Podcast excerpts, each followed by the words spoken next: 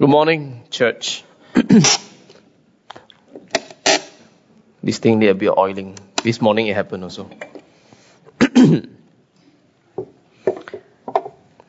After the first service, somebody came and uh, asked, uh, "How come the uh, give me a feedback, uh, or give somebody a feedback?" And they say, "How come the service very long?" Huh? Then the next question is, "Who's the who's the preacher?" Kelvin Lim. No, no, no. I only do 20 minutes. I got a KPI set by previous uh, PIC Melvin Huang. he said 22 minutes. That's all you need to preach. Anything longer than that, uh, you cut. So anyway, I'm not a professional preacher. I'm a, a local preacher here, and uh, the professional are the ones in the collar. Uh, they are the one who will do that uh, above 20 minutes. My previous zone leader uh, okay, if you uh, been with him through First Corinthians, you will know. Okay, anyway, hello everyone. I'm Kelvin Lim, and long time no see. How have all of you been? Some of you will notice I have disappeared from the main service from the past few months. That's true because I've been serving at Friends at Hub since the beginning or, middle of last year. So it's about what maybe eight months since I uh, actually came into a main service uh, to serve here. So I want to thank our PIC, Reverend Anthony Lee, for inviting me to share God's word with you today. And if you haven't been to the hub, I'm also obligated to sell you some koyok. uh, come see us at the hub. Uh, first of all, parking is ample, uh, although it's not free.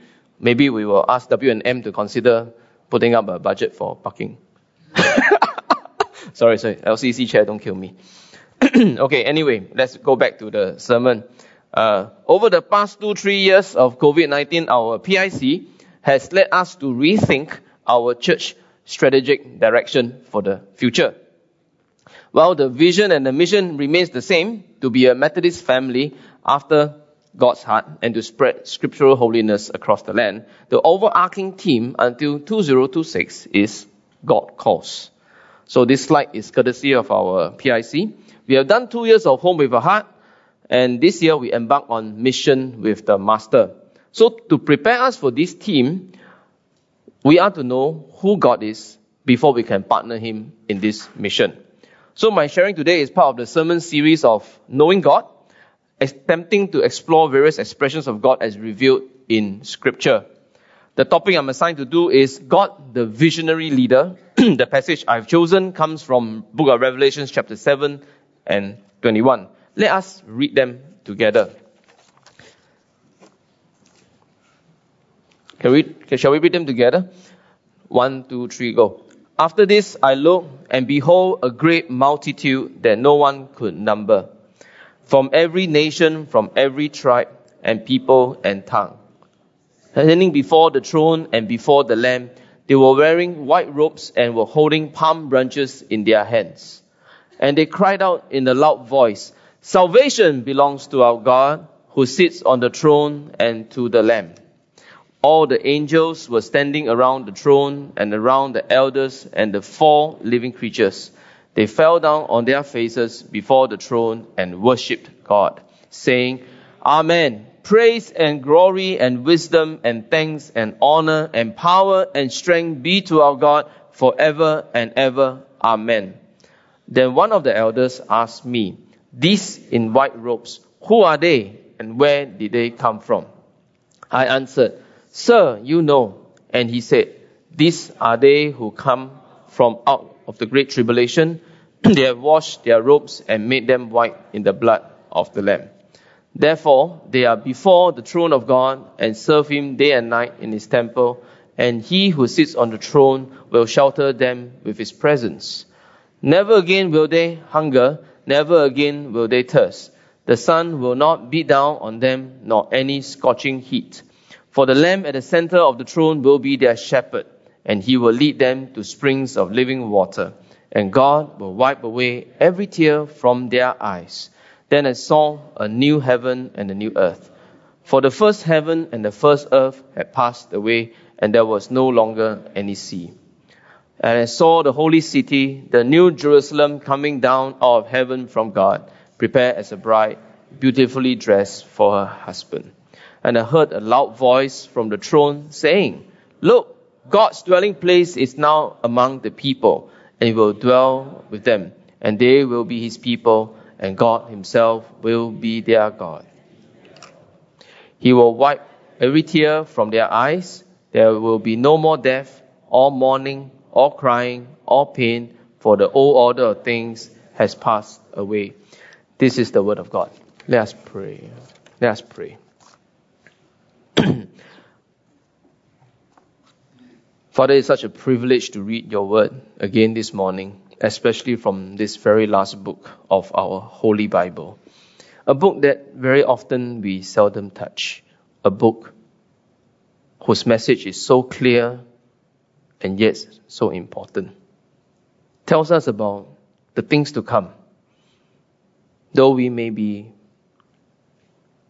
though we may be in this point of eternity, help us, O oh Lord, to understand your glory, your vision this morning. In the name of your precious Son, we pray.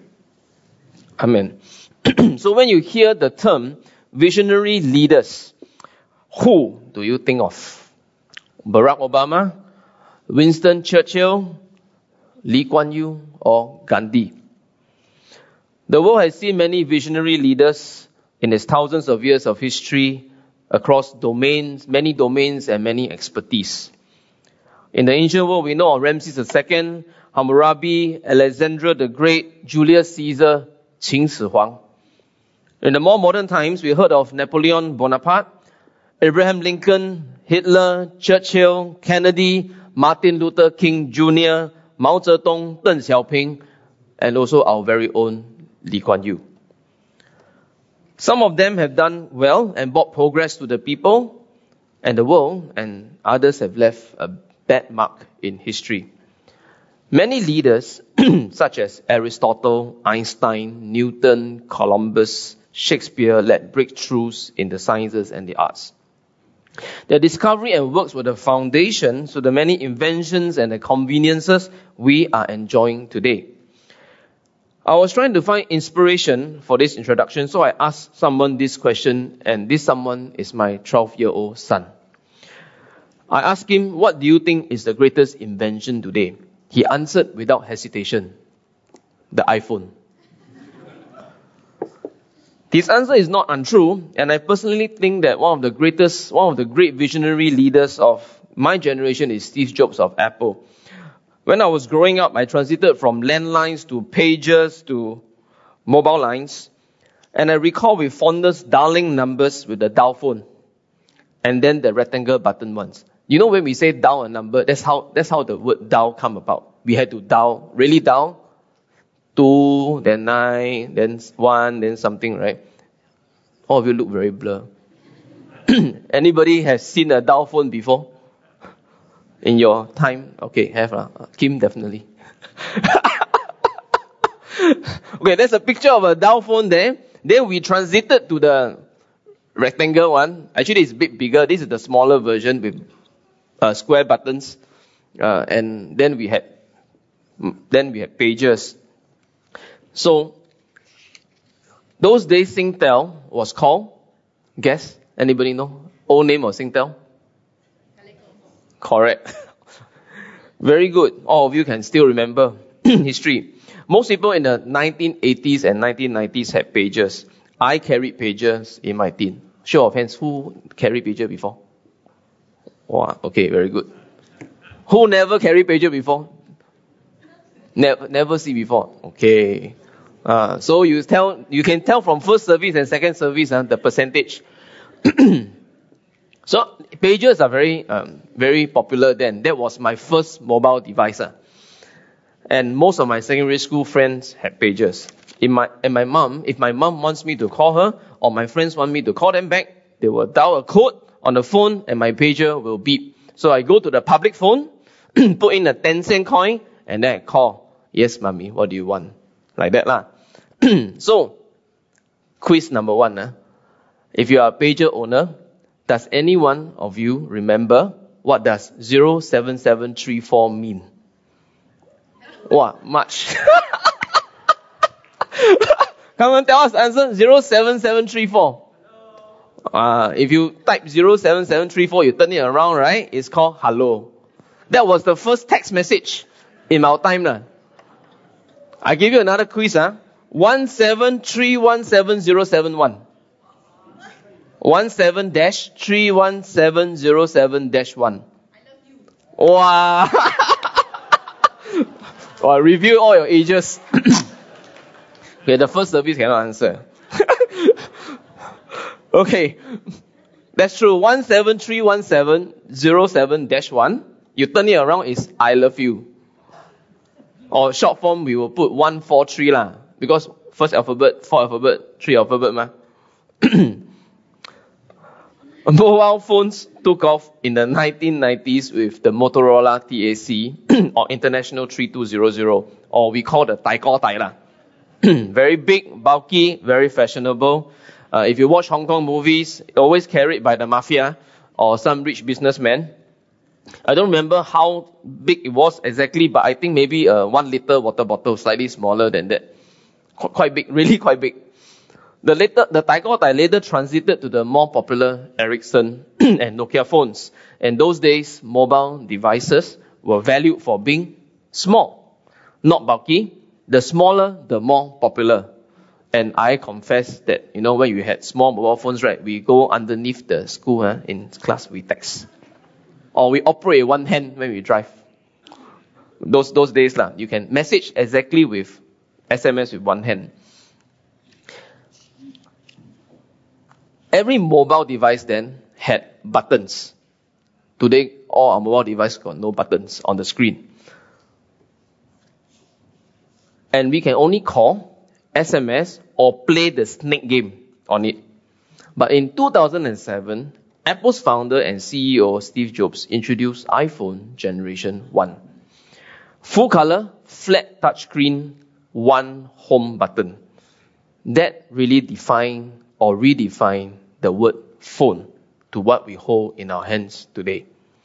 Now we call, we text, we email, we do social media, we YouTube, we Netflix, we perform banking transactions, we invest money on this equipment called the phone. You might not have been born knowing mobile devices as it is today. But if you think about it, for my generation and my parents' generation, that was not our understanding of the phone. Until 2007, everyone was rave about Nokia. Apple is a computer company and Samsung had button phones that nobody wants. Most of us had a Nokia phone, a 3.5 mm jack earpiece that acts as a earpiece and a radio antenna. Ra- radio, yes, radio, not Netflix, not Spotify, radio. Then Steve Jobs had many naysayers. They didn't think he would succeed. But after iPhone Gen 1, he continued with more iPhone models. Samsung launched the Galaxy phone three years later, and the rest became history. and judging by today's standards, Steve Jobs is right. And Apple is one of the most valuable company in the world today. You see, visionary leaders need not be political or militarized. The list of defining the who's who's or top visionary leaders in history can go on and on. I, and I did a lot of research online trying to form a definitive list of visionary people. But somehow everyone had a different view. Some people on the list are more common than the others, like Martin Luther King Jr., the black American pastor who fought for equal rights for the black people, and others are totally left out. For example, nobody had a list of Lee Kuan Yew on the internet. So I suppose everyone's list will be different because it is a composite of who you are and by whom you are influenced by or impressed with. To my generation and older, we are indebted to Lee Kuan Yew. My kids and our kids, they are indebted to the guy who invented the iPhone. God is known in many ways, by many names. He is Father, Spirit, Judge, Counselor, Deliverer, Comforter, Defender, Refuge, Redeemer. He is the healer, provider, shepherd, the most high, the everlasting, the almighty, the peace. But the term visionary leader was never ever applied directly to God in the Bible. Even though God had created the largest movement the world has ever seen, Jesus never appeared as an influential or visionary leader on the internet. Often the typical mention of Jesus in the news or the public arena is probably degrading, condescending, or even cynical. So how should we assess if a person is indeed a visionary leader? How do we, how can we say that Jesus or God is a visionary leader? What would be the definition? How should we refer to a Times Magazine list or a Forbes list? These are short-sighted views. When our founding Prime Minister, Lee Kuan Yew, passed away, his grandson in the, in the memorial service recounted an experience when someone suggested a monument to be made for Lee Kuan Yew. And LKY, which is a short form for Lee Kuan Yew, reminded the person of the poem Ozymandias written by Percy Shelley, 1818. Now, Ozymandias is the Greek name of Ramses II, the greatest pharaoh of the Egyptian empire who reigned in the 12th century BC. Historians regard Ramses II as the greatest, the most celebrated, the most powerful pharaoh of Egypt. The majority of the Bible scholars suggest that Ramses could be Pharaoh himself mentioned in Exodus. Now, this guy loved to build temples and monuments for himself. And in the poem, there was a traveler who chanced upon a broken statue in the desert. On the broken statue, there was an inscription at the bottom of the statue. It wrote, My name is Ozymandias, King of Kings. Look on my works, ye mighty and despair. My name is Ozymandias, meaning he's Ramses II, a great pharaoh. Look at all the work that he has done and try to outdo what he did. But the traveler looked around him and saw nothing remain. It was known that Lee Kuan Yew did not favor a monument to be built to honor him. LKY's reference to Ozymandias was to say that if Singapore does not succeed, a monument of LKY or Lee Kuan Yew will be unnecessary. But if Singapore does succeed, a monument of Lee Kuan Yew will be unnecessary. His grandson said, the assessment is accurate. His grandfather's legacy is not cold stone, but a living nation. And I think Lee Kuan Yew is wise. The best way to assess if a one if a person is a visionary leader would be through his work and if that work lasts. Throughout the poem Ramses II, his pride is evident. However, the poem tells us that even the most powerful will be brought low, their name forgotten, and monuments buried in the sand. All rulers, dynasties will eventually crumble because nothing can withstand the test of time. Nations rise, nations fall, famous and infamous people come and go. But Christianity, despite persecution, oppression, toil, and pain, God continued. Bible continued. The church today continues. Over years, decades, centuries, thousands and millions and billions of people have come to know of the saving grace of our Lord Jesus Christ. And I say it is the largest movement the world has ever seen. Many people denies, strongly denies that the world is created by our God. but no one can deny the fact that more than 30% of the world today profess that Jesus is the Son of God. And I believe many seated in this congregation here testify of His goodness, testify of His love and His realness in your lives. God's legacy is not an empty tomb. It is not the town of Bethlehem. It is not Temple Mount nor the Holy Sepulchre or anywhere some of you visited during the Holy Land tours. God's legacy and His temple and His worship, it is in us, in you, You are God's best work, God's monument, not a cold stone like a statue, but living stones like what Peter said. A spiritual house, a witness to God's goodness and His work. What is this grand vision that God had? In August 2019, I preached on the subject of the mission of God based on a book written by OT scholar Christopher Wright.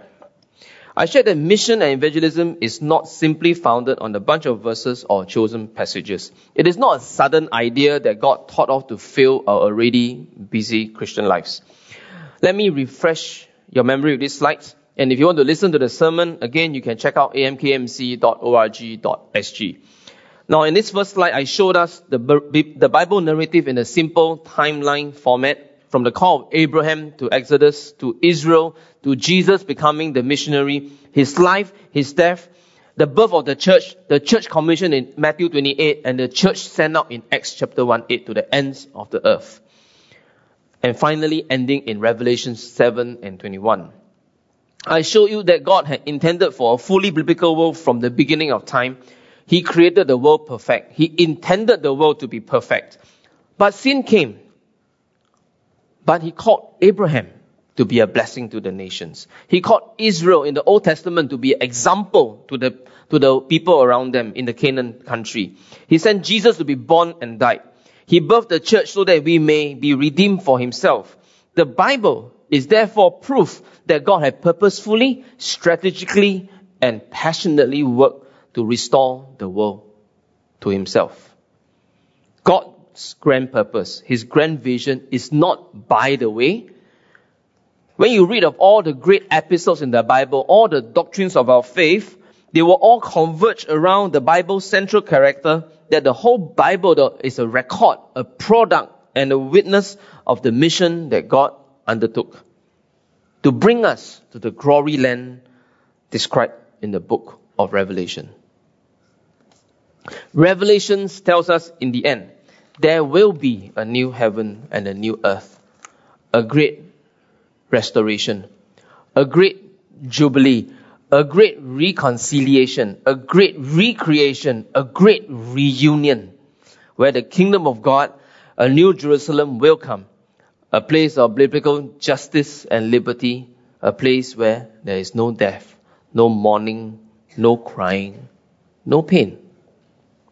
A place where God will wipe away every tear from our eyes. A place where God will dwell among His people and we can enjoy God forever. This is the heaven. This is the kingdom of God. This is the vision that God declared in the Bible. I don't know how you are this weekend, but I had a very stressful and tiring time since the CNY long weekend.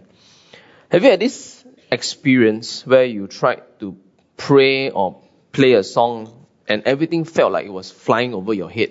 It just don't hit you. I had I had that experience. And my best moment this week was at cell group. In our worship, I finally felt reconnected to God. And the song we sang is like a prayer asking God, Please, may I stay by your side. Please, may I just dwell in your presence. There's no place I'd rather be but in your house to worship and to love you with all my heart. The lives we lead has its troubles. Money, relationship, love, friendship, things that we want, things that we desire, we don't get things that we don't want keep coming back at you. We act strong, we smile, we put up a front. Even among Christian friends, among family members, how are you? Oh, I'm okay. I'm fine. We endure it. Sometimes we just want to cry, and all we need is not another sermon, another teaching. All we need is to have God stay by outside. Our lives today is not God's vision for us. You heard this morning that I shared that it is not God's this is not God's end game. Salvation brings us into the kingdom of God. The church in its imperfection give us a taste of the final heaven. But God is not done with us yet. God is not done with his work yet. And until that day, we must believe and hold on to the hope that we will celebrate a day where we will breathe the air of heaven. A day where pain is gone. A day where God will wipe away all our tears. A day we will see Him face to face. There will be this day when together with a thousand generations of Christians, heroes of our faith, people from every tongue and tribe will cry out and worship Him. It will be a grand party. Save the date. I want to be there, and I hope you will be there. Let us pray.